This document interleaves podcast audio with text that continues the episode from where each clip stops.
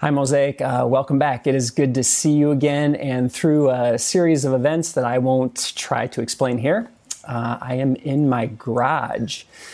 Uh, happy Father's Day um, to all of the dads out there. And uh, I don't know, I, I'm, maybe I'm just trying to do the most gross, stereotypical thing that I can do and preach Father's Day weekend from my garage. uh, funny story, actually. So, I'm not a garage guy, um, I'm not a home repair, do it yourself guy. Um, typically, things don't turn out good when I step into those kind of things. Uh, I do like having uh, someone with me who knows what they're doing. There's probably even a lot of women out there who know more than I do when it comes to home repair stuff. But my father in law was here last week, and uh, I had the opportunity to step into a disorienting experience of renovating a basement room in our house through the help of my father in law. And I am so glad that I stepped into that disorienting experience um, because uh, it turned out to be beautiful. And uh, my two daughters, who have been sharing a bedroom for the last 10 years, uh, each have their own room now, which is a wonderful thing given their age difference. Uh, so I only share that because we're going to be speaking this morning about stepping into disorienting experiences, and in particular, uh, stepping into the disorienting experience of following Jesus. Um, it's also interesting, you know, being here in my garage. Let me just share this. Last week, uh, I was um, interacting with a friend of mine, um, another guy friend, and he had shared a word of affirmation with me. And the word of affirmation was simply this uh, Your beauty will be adored. And he was just taking a moment and sharing with me how he has seen the beauty that my life has brought. And those aren't words of affirmation that guys typically share with each other. And I am, I am so grateful uh, that he shared those words with me. Your beauty will be adored. That uh, he took an opportunity to just notice the beauty that my life brings in the world and to say thank you for sharing that. So, um, men all across Mosaic, thank you for the beauty that you bring into the world in all kinds of various ways. Uh, I want you, if you, if you will, just for a moment, um, let's imagine a situation together, just kind of thinking about disorienting experiences. And imagine that you have a favorite establishment uh, that you like to go to. Uh, maybe there's a favorite dish that's there or a favorite beverage that you enjoy. And you've worked hard at establishing a relationship with the owner, and the owner has established a relationship with you. And so typically, when you show up at this establishment, there is a table uh, that's empty, waiting for you and your guests, in which you have the privilege uh, of being in that place and just having um, your desires met. And imagine after a long history of this kind of setup, uh, you walk into the establishment one night with a few of your guests, uh, people of your choosing, and you discover that there at your table are seated some people that you don't know. And the owner has allowed this and made this possible uh, and at first glance, it appears that these guests that are sitting at your table uh, are a little different than you. In fact, perhaps one or two of them are quite different than you. Um, you actually might despise these people a little bit. Of course, there at the table, there's still a few empty seats uh, for you and your guests to join imagine how disorienting that experience would be. This, this privilege that you had, this arrangement that you had, has suddenly um, been kind of upended. And the privilege that you were enjoying, you're suddenly realizing wait a minute, the owner of the establishment now wants to share this privilege with others and create something new.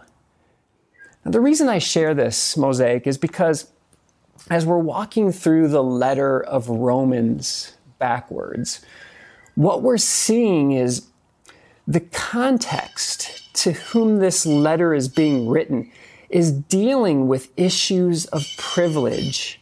And in particular, there are the weak, those non Gentiles, Jews who are living in Rome, so they're not on their home turf but they're striving to hold on to the last ounce of privilege that they have. And the privilege that they've had is they were God's elect. They were God's chosen. Uh, to them was given the covenants. To them was given the law. And they had strived to keep the law. And so through their striving, they had shown themselves that, that we have privilege in everything that God is doing in the world. But now, in this new human family that's being created in the midst of the vast empire of the Roman Empire, you have now the strong Gentiles who have been welcomed into this thing that God is doing in Christ, and they haven't had the law. Uh, they haven't had to keep the law, nor are they really interested in keeping the law. They're most interested in following Jesus uh, in embodying his way of life, knowing that in his life is forgiveness of sin and the opportunity uh, for peace to be cultivated in the midst of the empire. And so there's this tension that's coming. And so as Paul's writing this letter to this group of people, to these five house churches in Rome, you can imagine the, the weak and the strong sitting in these living rooms together as Phoebe, the woman who uh, the apostle Paul had entrusted to read this letter, they're hearing these words and they're having to deal with all of this. And in particular, in Romans chapter 9 through 11, which is where we're at now, we're exploring the context of all that's going on here because the weak, the non-Gentiles, the Jews, are striving to hold on to the last ounce of privilege that they have. And Paul wants to speak specifically to them, especially in Romans chapters 9 and 10. And so basically in Romans chapter 9, Paul is just letting them know that, look, to my fellow Israelites, God works in surprising ways. God works in surprising ways, and surprises can be incredibly disorienting, right? Maybe you've had that experience where uh, you walked into a surprise party that was thrown for you, and all of a sudden you walk through the door and the lights turn on and the voices are shouting, you surprise! And maybe some of you, you want to just run the other way. Uh, maybe if you're like me, you're like, okay, I, I want to step into this, but it's just this incredible disorienting experience, and you just need a moment to process it. Uh, because all of the security and comfort that you were feeling, like, whoa, hold on, what's going on here? And in Romans chapter 9, basically, Paul is saying, look, my fellow Israelites, God works in surprising ways. And then in Romans chapter 10, verse 4, Paul makes this summary statement to the weak. And in Romans 10:4, the apostle Paul writes this, "For Christ is the end of the law, so that there may be righteousness for everyone who believes. For Christ is the end of the law. That word end is the Greek word telos. Carries a sense of uh, a meaning of culmination, or completion. Christ is the culminating completion of the law. All that God desired for his people, Israel, Christ has brought it to a culminating completion. And his life, death, and resurrection has produced a righteousness that is now available to everyone, Jew and Gentile, for everyone who believes. What Paul wants these weak, the Jews who are striving to hold on to whatever last ounces of privilege that they can, because isn't that just in our human DNA to try to find whatever privilege we can over people to just give us a little bit of an advantage? Paul wants them to understand, look, in this, in this thing that God is doing in the world now through Christ, in this new creation that, that God is bringing about through Jesus, this King, there is no room for privilege in the midst of this thing that God is doing. And this is incredibly difficult for the weak. It's incredibly disorienting for them to know that they are being invited to let go of any little ounce of privilege that they're striving to hold on to. And this is why, this is why when you take seriously to heed the call of Jesus on your life, you are going to experience disorientation in many kinds of ways. In fact, Mosaic, I would go so far to say that if you're not experiencing disorientation in just the way that you're experiencing life around you on somewhat of a regular basis, you might want to consider whether Jesus is truly Lord of your life or if he's just a tool that you're trying to place in your tool belt. People would always interact with Jesus, and through his words, through his stories, through his parables, they would walk away with this disorientation of, oh man, I think I'm being called into something brand new. I think I'm being called into letting go of whatever last ounce of privilege or power I'm trying to hold on to. People were regularly being invited into a self emptying, a self giving kind of love in life.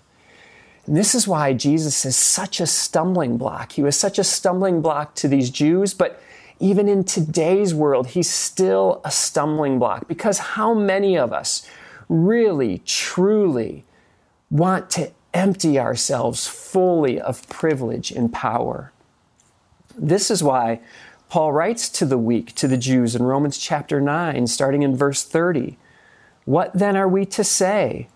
Gentiles who did not strive for righteousness have attained it that is, righteousness through faith. But Israel, who did strive for the righteousness that is based on the law, did not succeed in fulfilling the law. Why not? Because they did not strive for it on the basis of faith, but as if it were based on works. They have stumbled over the stumbling stone. As it is written, See, I am laying in Zion a stone that will make people stumble, a rock that will make them fall and whoever believes in him will not be put to shame. The weak, the Jews, they were holding on to the boundary markers that they have established for themselves. And the boundary markers were simply this We've striven to keep the law, you haven't, therefore, we have privilege in this world all around us. Mosaic, I don't know for us, that's not our story. But I know that we all, in some ways, put up boundary markers to elevate ourselves, to protect ourselves from others who may take advantage of us or the system around us. And we put up those boundary markers, and Jesus is asking us to remove those boundary markers. But Jesus is often a stumbling block a stone that we trip over because to truly follow Jesus into a self emptying, self giving life of love is an incredibly disorienting experience. One of the things that I love about this passage, uh, Romans chapter 10, Paul writes these words. He says, For everyone who calls on the name of the Lord shall be saved. But how are they to call on one in whom they have not believed? And how are they to believe in one of whom they have never heard? And how are they to hear without someone to proclaim him? And how are they to proclaim him unless they are sent? As it is written, how beautiful are the feet of those who bring good news. The Apostle Paul wants these weak and the strong who are sitting here hearing this letter being read by Phoebe to know you have an incredible opportunity before you to be a people who have beautiful feet carrying good news. I have to laugh the irony of the metaphor being used of beautiful feet. Most feet that I encounter aren't that beautiful. It's probably because when I look at my own feet, I'm a little detested. I have this fourth toe. It's kind of an evil little beast that just kind of, it's like this stub that's there that sinks lower than all the rest. Okay, enough said. But nonetheless, what Paul is helping these weak understand is that when you truly allow yourself to be led into the disorientation of having whatever ounces of privilege you're trying to hold on to in your relationships with others, even though it's incredibly disorienting, that when you allow yourself to be led there by King Jesus, you become a messenger of beautiful feet, bringing good news to the world around you. Mosaic, I think about this season that we're in right now. And in particular, look, the reality is we're, we're a white church. We're a white church, and this is a beautiful opportunity for us to let go of whatever ounces of privilege that maybe we're still trying to hold on to and to truly elevate black voices, to truly lean in and listen, to experience a disorientation in order to cultivate the good work that God is going to bring about in the world through all of this that's happening. We have an opportunity to be a people of beautiful feet, bringing good news that, hey, we're here, we're listening, we're ready to be disoriented, we're ready to embrace the new thing that needs to happen. Mosaic, whether it's something that's happening right now like that, such a main headline in our world, or maybe it's something else right now in your life where you're just experiencing a disorientation.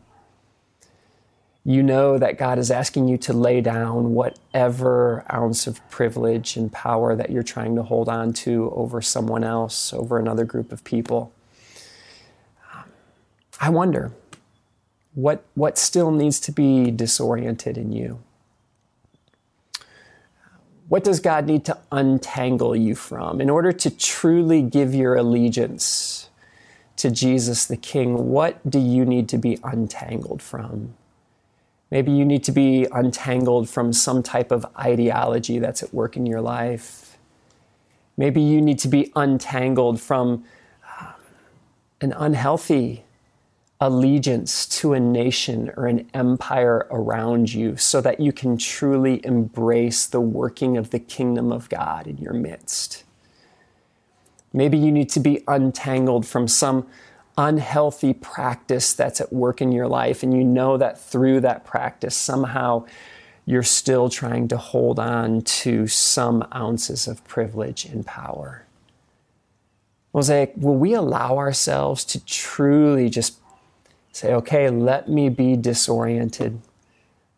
Allow ourselves to get good and lost because as we get good and lost, that's when we truly allow ourselves to be found by the grace of God given to us so freely in and through the life, death, and resurrection of Jesus. And we'll be talking a lot more about this as we continue our backwards walk through Romans.